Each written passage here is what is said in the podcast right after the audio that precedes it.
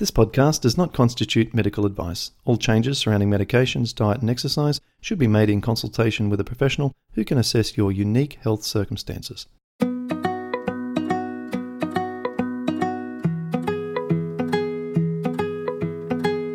Welcome to the Rheumatoid Solutions Podcast with Clint Pattison, helping you to live an easier, healthier, and happier life.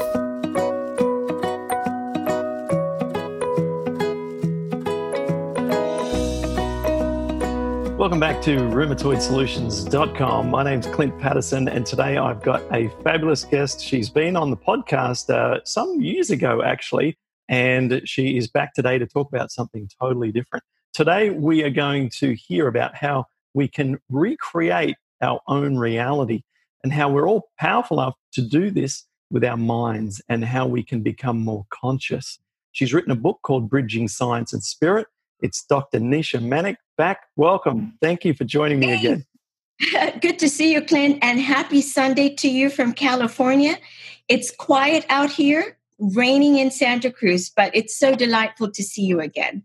You too, absolutely. We always enjoy chatting to each other privately, and we decided to put this podcast together because I'm reading your book at the moment, and I'm finding it very fascinating, and I just wanted to invite you and have you be able to share this really, really important topic, something that I love. I love talking about the power of the mind.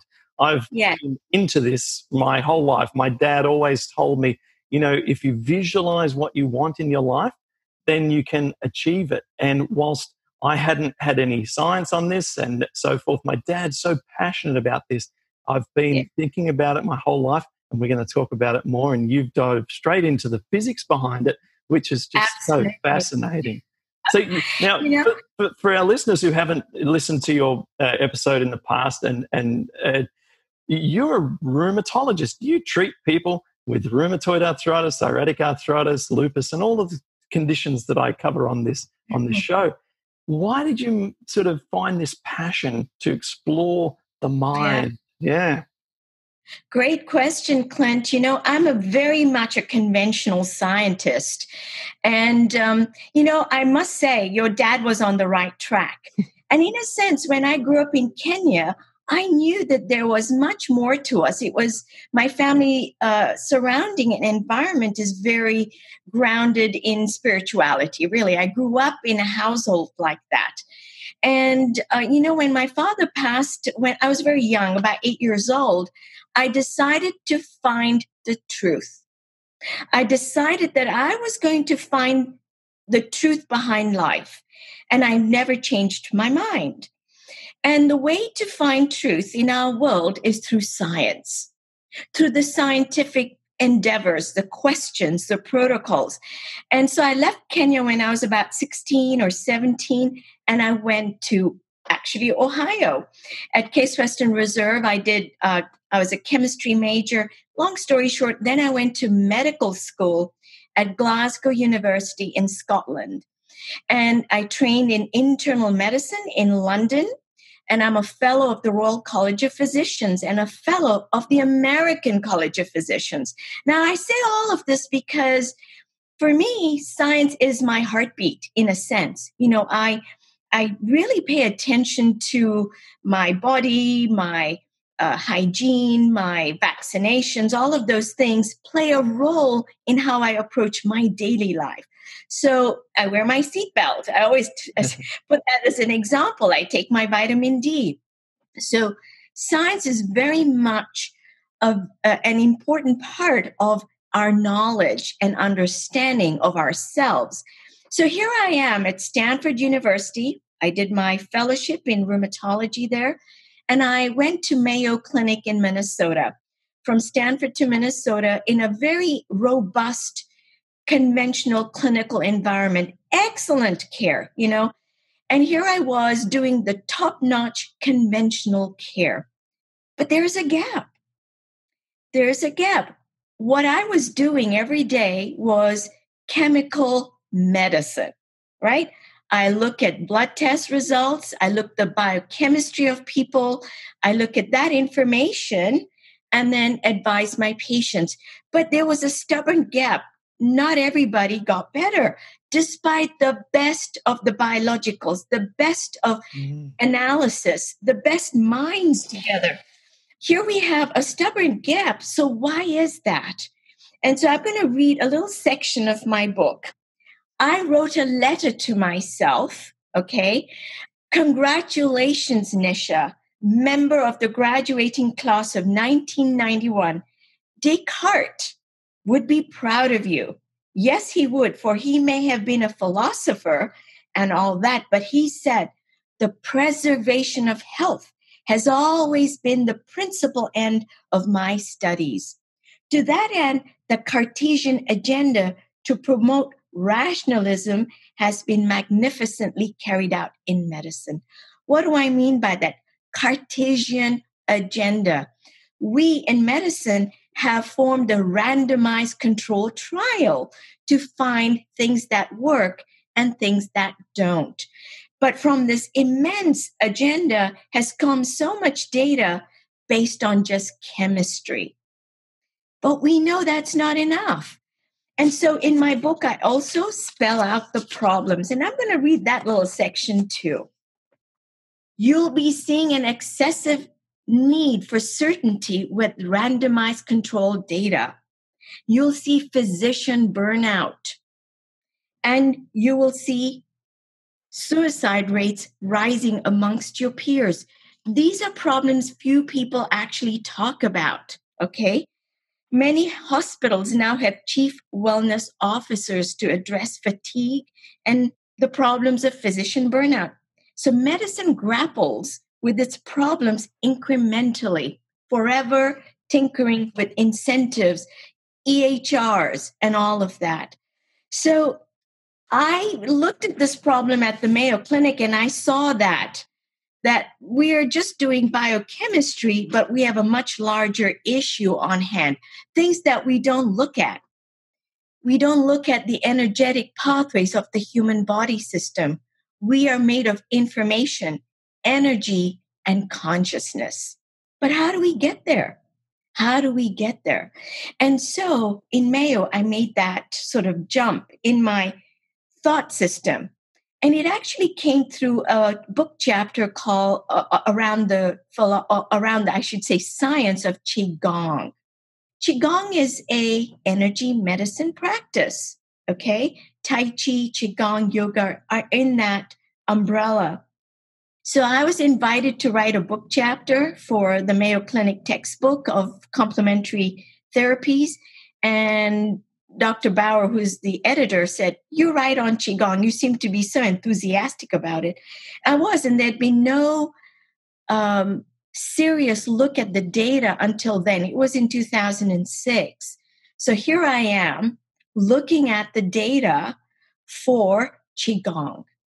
And along the same time, I was looking at National Institute of Health data for complementary medical therapies and physician attitudes. Because we know if you look at Americans, 1 out of 3 use some form of complementary medicine. And it's rheumatic diseases that lead the way. Back pain, neck pain, gout, fibromyalgia, rheumatoid arthritis, psoriatic, lupus, they all look to complementary therapies. They want to find out how they can help themselves beyond complementary therapies. So this is really fascinating that rheumatology is leading the way. And yet, what were the physician attitudes? Okay, so I looked at the data. So there were 600 rheumatologists who were invited to answer the questions, a short questionnaire. And 600 people were invited, and 58% replied to this questionnaire. So, with these kinds of surveys, 58% is a very healthy number, actually. And this was the surprising fact, Clint, if I can summarize the results. My colleagues in rheumatology love complementary therapies. Actually, they do recommend massage. They do recommend glucosamine. They do tell their patients about how to take care of gout using, good nutritional ideas. These are very sensible. But there was one outlier where my colleagues do not believe in it and wouldn't recommend it. And that was energy medicine. So if you look at massage, where more than 60 to 70% of my colleagues were saying, yeah, we believe in it, we would recommend it. Yep, we know we don't understand glucosamine, but I think it's worth a try. Energy medicine, less than 10%. It was such a stark difference. And I thought, whoa, wait a second here. So why is that? Why doesn't energy medicine have the respect?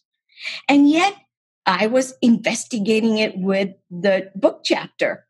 And I can tell you, Qigong in 2006 had pretty robust evidence, okay? It had help in asthma, help in children's learning, help in sleep, help in digestion. There was this sort of mismatch, you know? And I think one of the issues about the mismatch is that we're not educated about energy in medicine. Mm. Physicians do not have a framework to understand energy medicine. When we talk energy, we talk about calories, what you eat. But that's not just the energy. You know, energy is much, much more. And that's when I realized physics. Physics has the knowledge about energy, and it's about thermodynamics, okay? So here I am, and I know I'm talking a lot, but you can always interrupt me, Clint, okay? Yeah, let me just recap what you've said so far, and then I can guide listeners as to where we're going here as well. I'm sure they're finding this really fascinating, and I just want to let everyone know where we're heading. We are heading to some really practical, implementable information here that you can put into your lives immediately, so that you can start to use the energy that you have just been talking about to be able to benefit your own life. Not just if you have a rheumatic disease, but if you just want to have a more happiness and just be able to create a better life for yourself in the way my dad talked about with picturing outcomes and so forth. And we're going to get there quite shortly because we're about to get into you meeting one of the most incredible physicians of our time, and how he, through studying his work, helped guide you in, and influenced much of the information that you put in your book. And then we're going to talk about these implementable tools. So that's where we're going. And I understand from what you've described so far that you wanted to understand this energy aspect of our health from a point of view of not just physicians' health, because you were seeing that physicians were having mental issues and suicidal thoughts and depression problems, but also in your upbringing you had this as part of your life, and now it seems to be missing from your profession. So you had it from both your personal and from your colleagues' viewpoint, and then when you found that Qigong, which is a form of exercise, energy, movement that my friend Joel Osborne does every single day. So I'm very familiar with what's he doesn't miss a day. If he's traveling like a long international flight, he'll do it in the bathroom at the airport before he gets on the plane. He never misses a day. Absolutely. Okay, and so you've seen the impact on patients through looking at the scientific evidence as a review, and so you know that it's important to you, it's important to your colleagues, and it's important to your patients. And so that's where we're up to, and this is where we're going. So. Yeah. So here I am, I'm researching Qigong and energy. And you know, Clint, I remember in medical school, we do anatomy. We dissect the body to find out about its structure. It's a very fundamental knowledge in the doctor's mindset and toolkit. There's no energy highways or pathways. But, so it doesn't exist in our anatomy, but it doesn't mean it's not there. And so do you see, we already had a mindset, unless you see it, it's there. So that's the first issue. So I stumbled into William Tiller's work. He calls energy subtle energies. And I think the word subtle got my attention, because when I do Tai Chi, you're right, you feel something and it's there. It's very powerful and it's connected to your intention. You intend to do this practice. So here's William Tiller, who's published a lot of papers, physicist at Stanford University, very well known. He's a material scientist and physicist, and he has an expertise in crystals. He's still around. He is 90 years old now. And so when I stumbled into his work and read his papers, I couldn't understand them. Yeah. Full of equations and, terms I couldn't get my head around. But I knew there's a gift here. I need to go here. And I wrote to him. So, he didn't reply to me. Finally, I meet him in Arizona. He's retired in Scottsdale. And I realized that this is somebody who is my mentor. He really balances both ends. He's a tremendous physicist. He knows the mathematical knowledge. And he's also somebody who's underdeveloped. And I'll say why. One of his experiments in the 1970s was very unusual. And he did this in parallel with conventional science. He realized that humans are much, much more than just chemistry, this atom and molecules bag of things. We're not just a sack of chemical impulses, and we're this intention. Where does this fit into the great scheme of science? And so he did something very interesting in Stanford. He created a gas discharge mechanism. What this is that two glass plates, and sandwiched between them is a gas, okay, carbon dioxide, xenon, and others. And what you have to do with the gas discharge is connect it to a battery, put enough energy in it, so you release an electron, which bangs into another electron, and soon enough you have an avalanche of electrons. It's like a neon light, okay? So he said, okay, rather than putting electricity, can my intention, my subtle energy, have enough input to do this neon light without touching the device? So here you have a very delicate device. He stands with his hands over it. He's not touching it, maybe about 6 inches from it, and closes his eyes and intends it. He visualizes that this thing was going to light up. And guess what? It was doing it every single time. And he tried this not only with himself, but with healers, with Stanford students, with all age groups, old, young, everybody can do this. They can make this gas discharge start chattering away without touching it. Immense finding. This is in the early 70s. Can you believe this? So he was doing something really weird. But basically what he's showing is this. Human intention has the power to change something without physically touching it.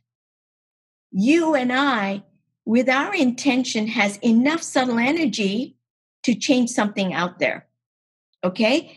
And it's not a natural force. It's not like gravity.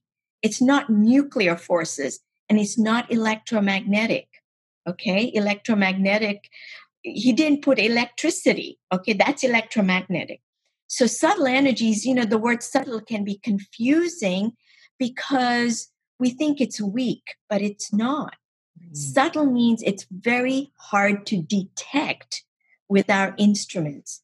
We don't yet have the scientific instruments to readily detect it. That's why medicine can't see it. Yeah. But it's there. Yeah. But it's there. Okay, when you do Qigong, oh yeah, you can feel it. When I first did Qigong, my mind was blown up. I mean, I go from Rochester, Minnesota to Minneapolis. I have a very good friend, Master Chunyi Lin of Spring Forest Qigong Center. And here I'm doing Qigong level 1. And immediately within 5 minutes, I swore I could press a ball between my hands. I could intend that energy to go somewhere, okay? It was like a play. For me, I don't have any illnesses, but it was tremendously energizing. And this was an inside out, not outside in.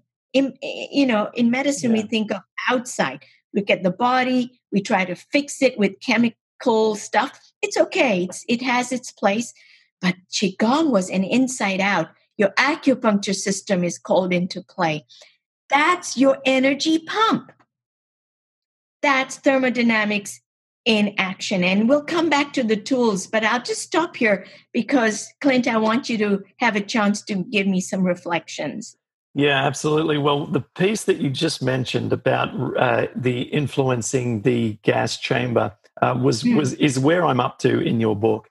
And I just put the book down, and again, I'm relaying several of the parts of your book to my wife because, you know, I have a science background. I did laser physics at university. So I find this stuff like super, I nerd out on this stuff. Like, it's my favorite stuff. And because I've thought about other things for a very long time, you know, it feels like coming home. It feels so nice to read about these. You know, in the book you cover historical influences of our history. You know, and we won't touch upon all of them now for lack of time. But you know, you talk about the influences and the challenges they faced and so forth. It's just really, really fascinating. But when it got to that point in the book, when you relay this experiment that you just told us. You know, it just confirms that what we all know that if we keep visualizing things in our life, they tend to happen. And we're particularly, unfortunately, often visualizing bad things, like more bills coming in the mail, and that's all we talk about. And it seems to self-perpetuate bad things. But when we actually are aware of this power, we can utilize to create great things in our life. And I used to visualize pain-free, drug-free, back to maximum energy. And I'd visualize it. I'd indulge in that thought. I'd picture myself having a wonderful life. I pictured children. And I wrote down, and I have all my clients who follow my program write down and visualize all the reasons that they want to get well. And it's for all of these reasons. And the reasons, when they're listed, are things they can picture in their mind. And if you obsess on them, we have this, we know inside us intuitively that we have this power and that life is like that. And so an experiment that confirms it with the electron movement just makes it feel very concrete. And that absolutely. You then really pursued that. Can I just say one dispute as you're about to talk about now? The writing of the book and working with Dr. Tiller, and then we'll get onto your implementable tips here. All of this stuff is very valuable for folks. I loved how Dr. Tiller said he'll work with you, but only if you promise to meditate every day. That just gave me goosebumps. That gave me goosebumps. You know, so here we are. You know, and by the way, you mentioned that people don't know their power. It's because science is very irrational. And I called René Descartes. Descartes is very alive in our world today. He put together this rational science, okay? And I called him the Homo Dubitat, the skeptical man. We're Homo sapiens and we're Homo Dubitat. Okay. So, yes, and so he's still very much alive in us. And so when I met Tiller, he is immense scientist. When I met him in Scottsdale, here's was the thing that really blew me away.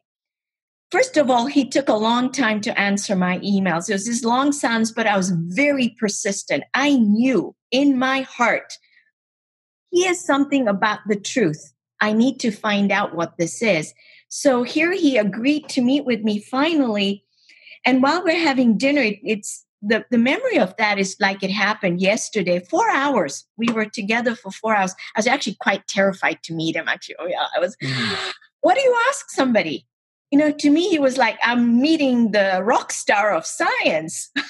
I was meeting like the rock star of science. What would you ask Einstein? Right. So what would you ask Darwin? I mean, you're going to meet somebody like, to me, he was like that. And, I asked him one singular question. That's, for me, it nailed it. And I said, do you know A Course in Miracles? I was a student of A Course at that time. And there's something about his physics model that if you're inner developed, if you're high in consciousness, your intention takes on a whole new power. You can manifest things very, very quickly. So I'm telling him, and I thought I was showing off a bit. I thought, hey, do you know A Course in Miracles? Then he said something that I thought, oh my gosh, okay. Helen Schuckman is a scribe of A Course in Miracles. And A Course in Miracles is one of the most classic modern spiritual texts of our time. Helen Schuckman is was a professor of psychology at Columbia, a scientist herself, also a scribe. And she had brought the original manuscript of A Course in Miracles to Dr. Tiller. Can you believe it? He had actually been one of the original readers, and she invited him to found the Foundation for Inner Peace. And he said, you know, I'd rather continue my work at Stanford. So that was phenomenal. And I realized here's somebody who knows spirituality is handling one of the most important textbooks and also doing physics. He has both. Yeah. If I can say, Tiller was like a sage who happened to know mathematics. He had both worlds. And so, but he told me, no, I don't think you should really, you belong at the Mayo Clinic. He actually refused to work with me. But 3 months later, he called me out of the blue with most important phone call. And he said, before I agree to work with you, you must promise me one thing. Will you meditate every day? I mean, come on. Come on. That's okay, just amazing. Look, Clint, to put it into perspective, you know, I put applications to med school, applied to do this, Stanford. Not one time has any institution, any place said, do you meditate? In future, we should even ask our presidents, do you meditate every day? Because we want a commander-in-chief who can be not only making the right decisions, but bring a holism in his own mindset, that there is a kind of stillness. So we need to look at our own selves in medicine, in every industry. And now, you know, mindfulness is a huge thing. Thank goodness. We're getting our priorities suddenly right side up, slowly. And this virus pandemic has speeded things up for us. So Tiller, when he said that, I knew I had my mentor. And the next day, I actually went to my chairman at Mayo and said, I really need to do this. I need to go to Scottsdale, Arizona. And I packed up in the middle of winter my Jeep and drove for 1.5 days nonstop to arrive in Scottsdale. Oh, God. The apartment, I had an airbed. You know, it was so incredible. I look back and I was so brave. I just had no reservations. I told you, I was in pursuit of the truth. Every Thursday, we would meet. It was called actually Thursdays with Tiller. Every Thursday, just him and I would put a flip camera and put it on a stack of physics books and record everything. And we would have a dialogue. And the first thing he said was, you need to learn the laws of thermodynamics. Law, L-A-W, means it's the law. And so he approached his investigation of how human intention is lawful in our universe by applying it by really looking at thermodynamics. Very wise. This is the law. It's not theory. It's not quantum theory. It's not cosmology, but thermodynamics plays out whether you're in the space station, whether you're on the moon and boiling a cup of tea there, or you're on planet Earth. It plays out. So thermodynamics is very important. I won't go into it, but we're going to now go into the tools. Yeah. Because I think before tools, you do. Go ahead. Not to delay things anymore, because I'm sure we've whet the appetite enough of people. But what I wanted to emphasize is what an interruption to the trajectory of your career path to suddenly say, look, I've met someone who I think is such an extraordinary human being who has a mentor capacity like no one else I've ever seen. And I'm just going to stop what I'm doing. And I'm just going to go and become an understudy and become humble and just start from scratch with my learning all over again. And that's what you did. And then the book that you wrote is like all that you were able to learn and summarize to folks like myself who just want to gain from the book the sort of the breakdown, the summary of what you experienced. Absolutely. You know, so what the book and what I learned was that science is incredible. It is a pathway to knowledge, but so is spirituality. They're complementary. Mm-hmm. And there's a gap in those two, scientific and spiritual. What I wanted to do, my intention here, and what Tiller had said all those years ago was, you must meditate. And Nisha, you don't need to repeat my experiments, but if you can communicate a little bit of my physics for your colleagues in medicine, then I think you can help. Yeah. Yeah. I didn't know what he meant, but now here we are a decade later and I'm thinking, holy shucks. So the book is very simple. The book is very basic, and it was done that way intentionally so that you can build the ideas. There's 7 pillars. You can go build your knowledge to history of science, where we are and why we're here. We must respect that process. And then look at consciousness, where we are there. And I'm saying it's not the brain. We look at thermodynamics, the basic pieces of it, the amazing science of thermodynamics, where it plays out every day. The way I'm talking to you, my glass of water, my coffee cup is cooling down. It's all thermodynamics. The fact that I can move my arm and wave at you, Clint, thermodynamics, chemical potentials. So then we go to pillar 4, his target experiments, where intention plays an immense role. I'm wagging my finger. I apologize, but I know it. I saw the data. I didn't believe it. I'm the most Homo Dubitat of them all. I told you, I am a scientific mind. And then he turned my intention to what I was seeing. And it all came back. My life in Kenya, the spiritual milieu that he was doing that with reverence, that science is a way to self-knowledge. Ask the right questions, investigate with authenticity, you'll be led there. There are 10,000 pathways to self-knowledge, prayer, intention, understanding who you are and what you are. Why not science? Why not ask that question properly? Mm. You know, I actually challenged him one Thursday. I said, science cannot get to the hard problem of consciousness and all this. You're talking thermodynamics. It's such an old science. Forget about it. You know, I was really, and he's very kind. He's very sweet. And he looked at me, listened, total silence. And then he did this. He took off his glasses and pointed them. And he says, you know, science is a way to self-knowledge. Just that sentence. Science is also a way to self-knowledge. What does self-knowledge mean? Know thyself, Master Jesus is teaching. Know yourself. Know your questions, because science is a way. We're just at this rung. We're now ready for the next rung. Mm. Beyond electromagnetism, which is beyond the speed of light. Those are our benchmarks right now. We just are at the epoch of finding new tools. Mm. No germs existed until we had a microscope. We didn't know Jupiter existed until we had a telescope. We didn't know that there are things beyond the speed of light until we get there, okay? And consciousness is way faster. So we have to look at these definitions and revisit them and question them. Question them, okay?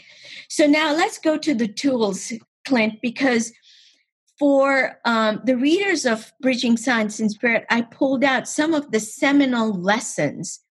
And one of the first things is the first reality that we face with every day when we get up is atom molecule.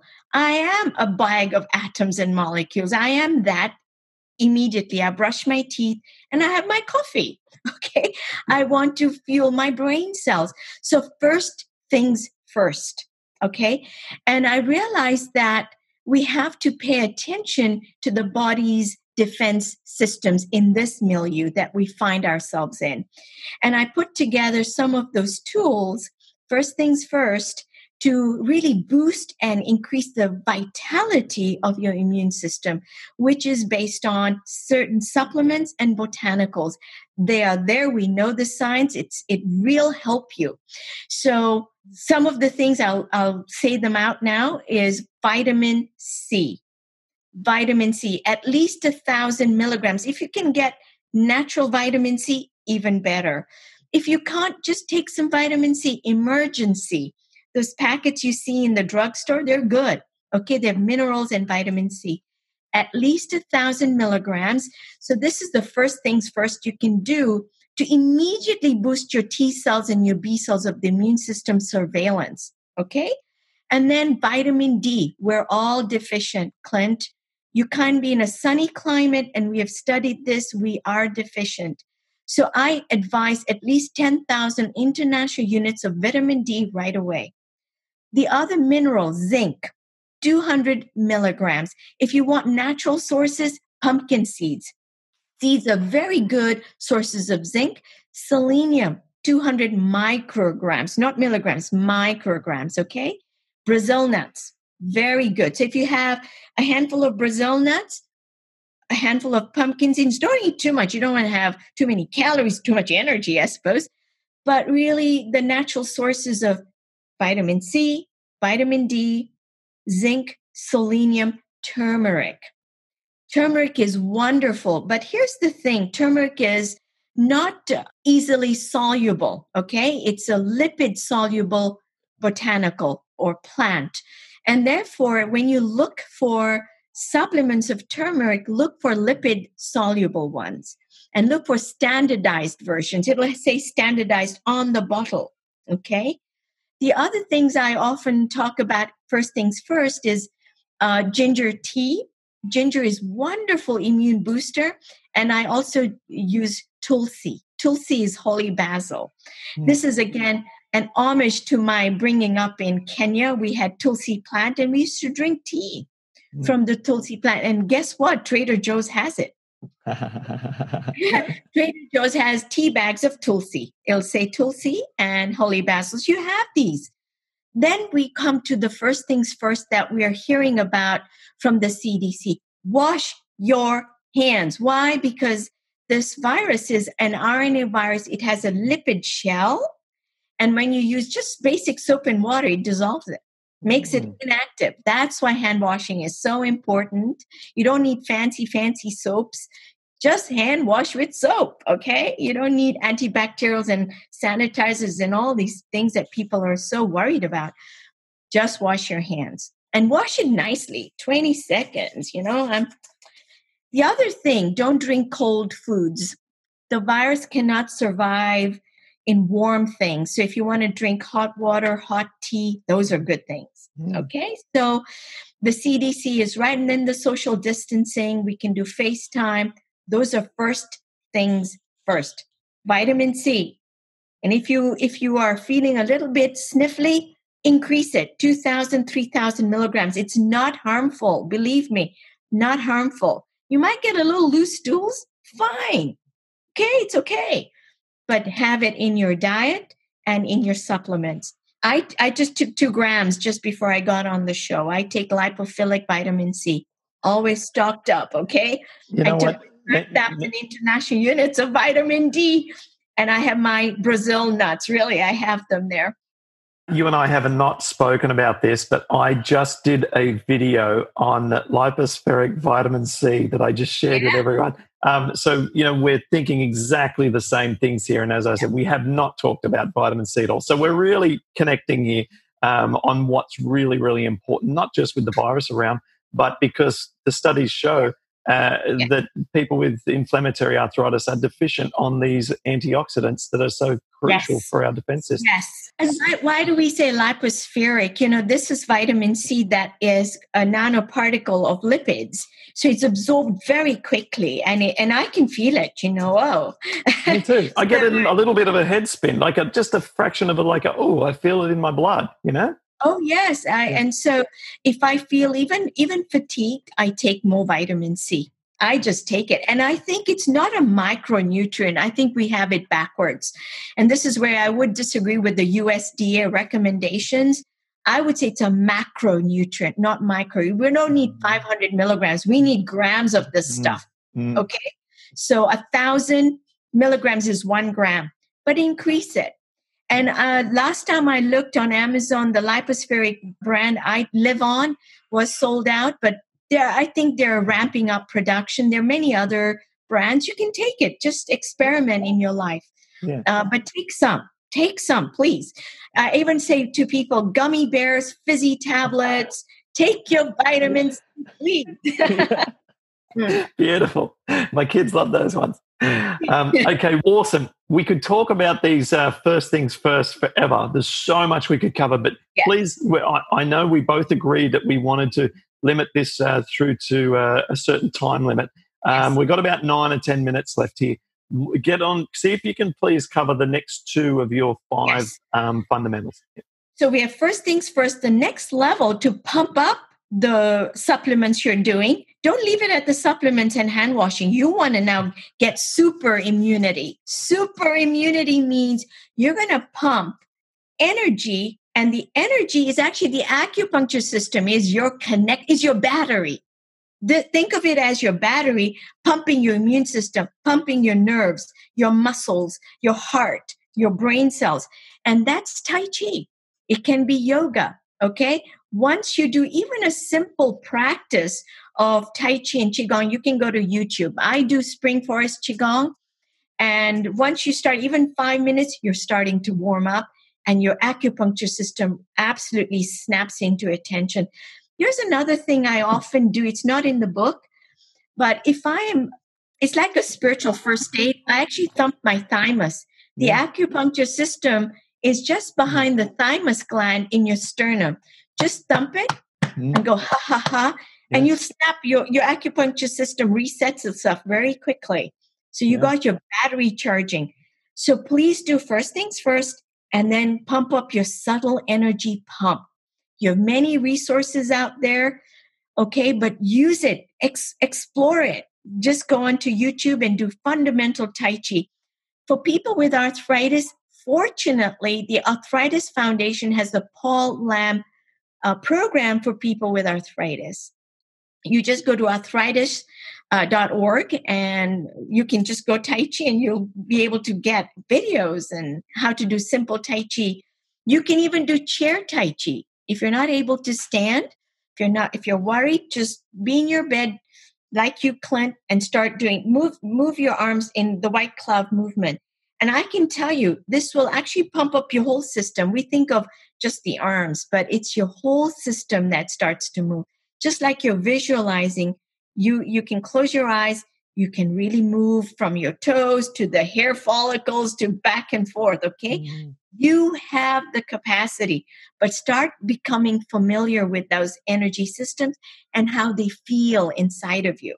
Okay, become sensitive to that. But there's a third level, so first things first, subtle energy pump. But the really amazing part is what we're talking with the gas discharge. Your intention is a powerful source of energy and information. Here's what I tell my patients. Take your supplement, put them in your left hand, and hold an intention over it. Hold an intention, cover it with your right hand, and for about a minute, just intend that this medicine's energy and information contained in it will be effortlessly assimilated by my body. May it be so. It's like a prayer almost. But that intention, that information, already you have a different potential of the supplement, okay?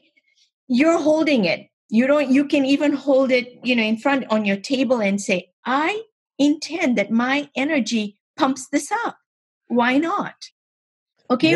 Yeah, I love it. What the question I have to that is not whether or not that works. It's do you think that it works because you are empowering through your energetic thoughts the supplements, or because in the process of thinking about that benefit that you've therefore gaining the benefit? I think it's both. Your subtle energy is called into usefulness. Now you are directing your power very specifically out there to a target. The target is your vitamin C. It's your food. It's your water. You are saying, I am not separate from this. I am going to use my intention to power up for beneficial purposes. And you can do this with medicines too. A lot of people get fearful about methotrexate and steroids, and I actually teach them this. So, and I'll tell you one thing, if I can share a story. When I left Mayo Clinic, I initially did a short sabbatical for 6 months, and then I came back wrapped up, and then I really moved away. And in that time, when I was leaving for my sabbatical, I had a patient. She has rheumatoid arthritis, and she was very concerned about her medicines. But I told her, do one thing, at least do your Tai Chi. I've given you the thermodynamic pump. What I understand about Tiller's work is that when you do Tai Chi, it will keep all your immune system, in harmony and will help you. She is a lawyer, actually. And so when I came back, she was one of the first people was in my clinic, and she was a different person. She says, this Tai Chi has been such a gift, but it's the second thing that really alerted me. She said, Dr. Manek, I discovered something.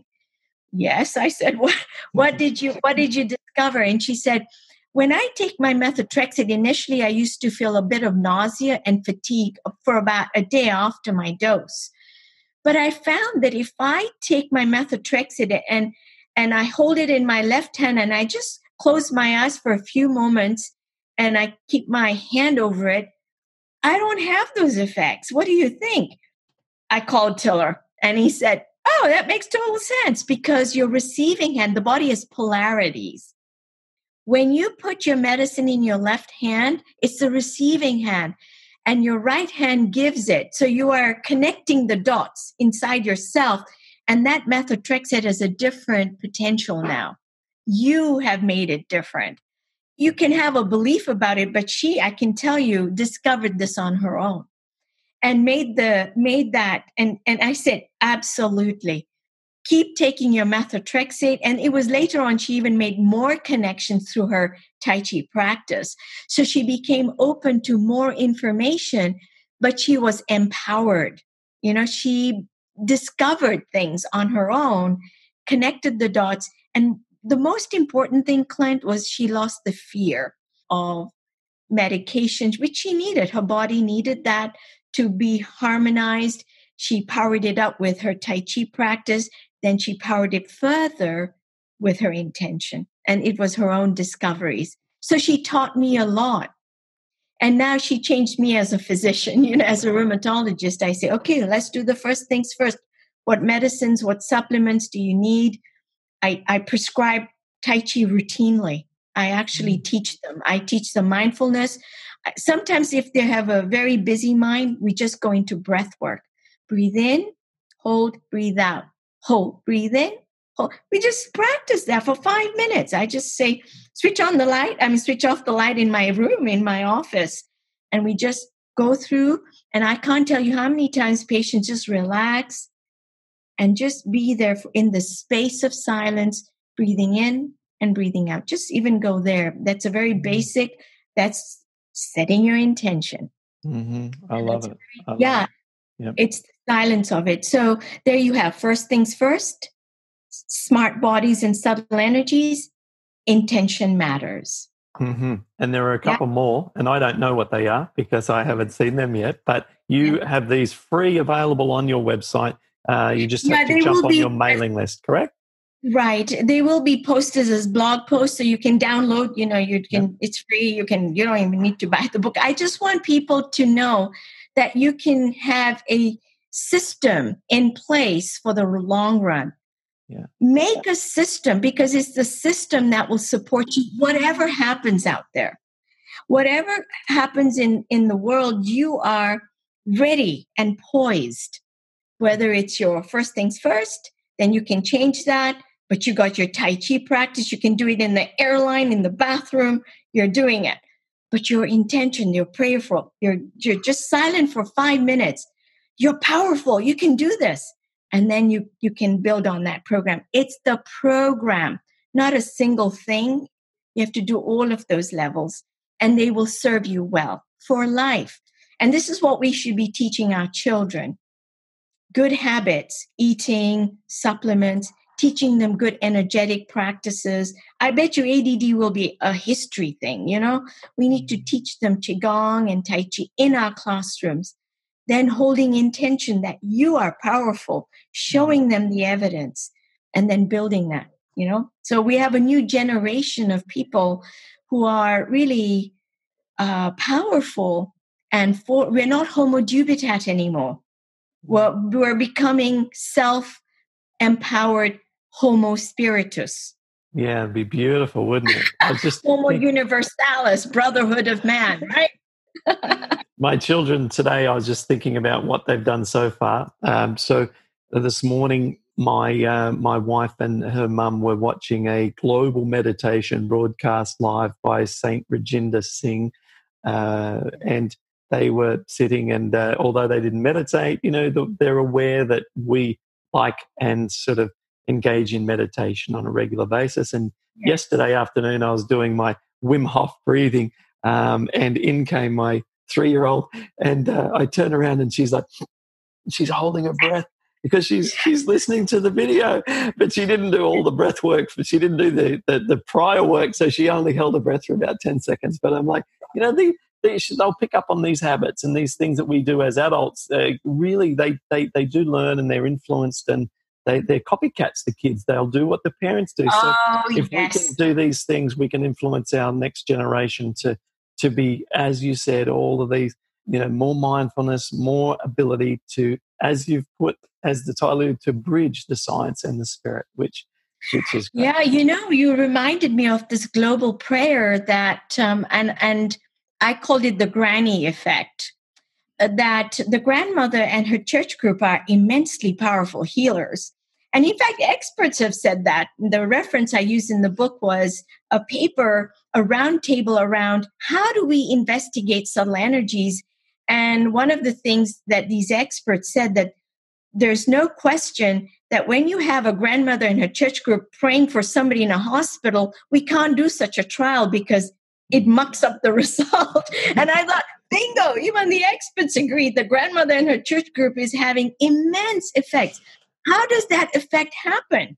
And that's where we also need to go. And I call it the field effect. Okay, we are creating spaces.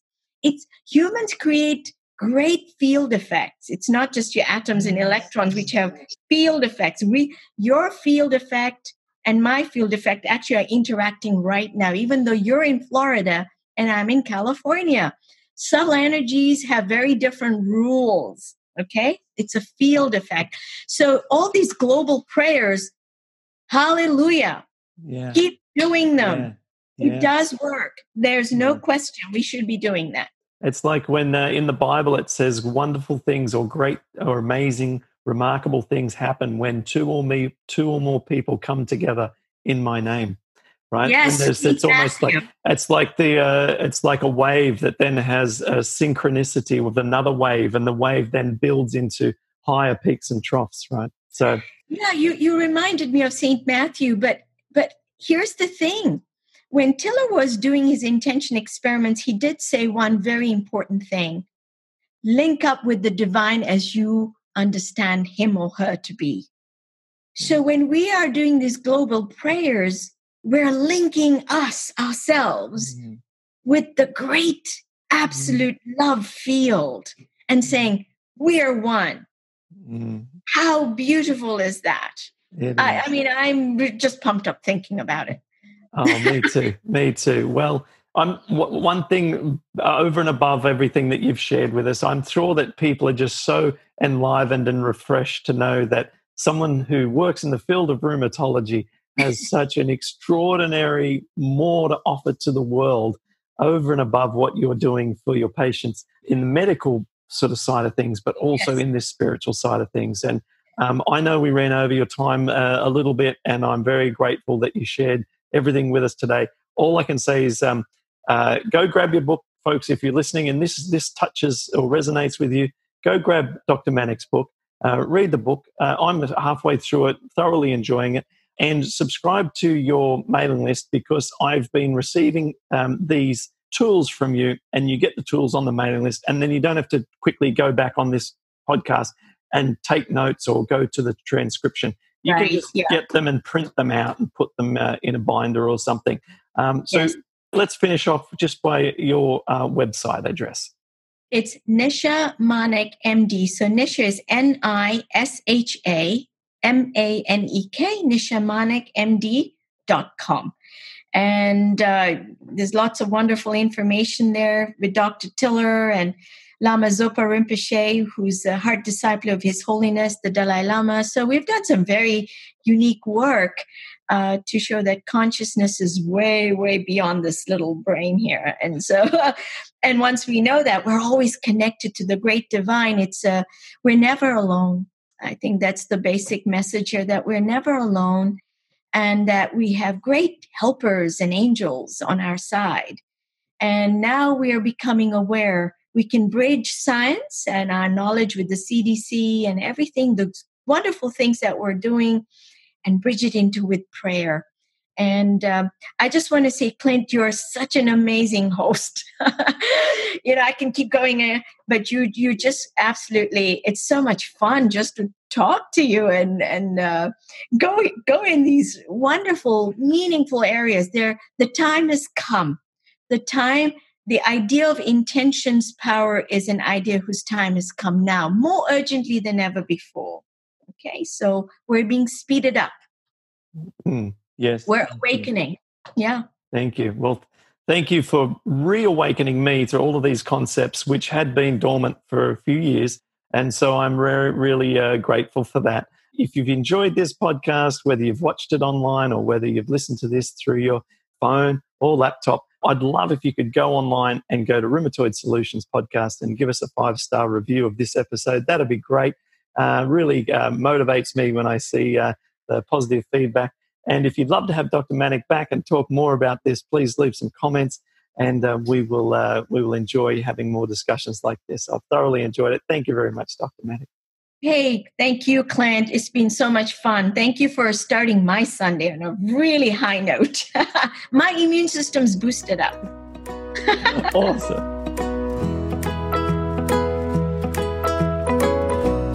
Thanks for listening to Rheumatoid Solutions. If you'd like to get more help to live an easier, healthier, and happier life, visit RheumatoidSolutions.com.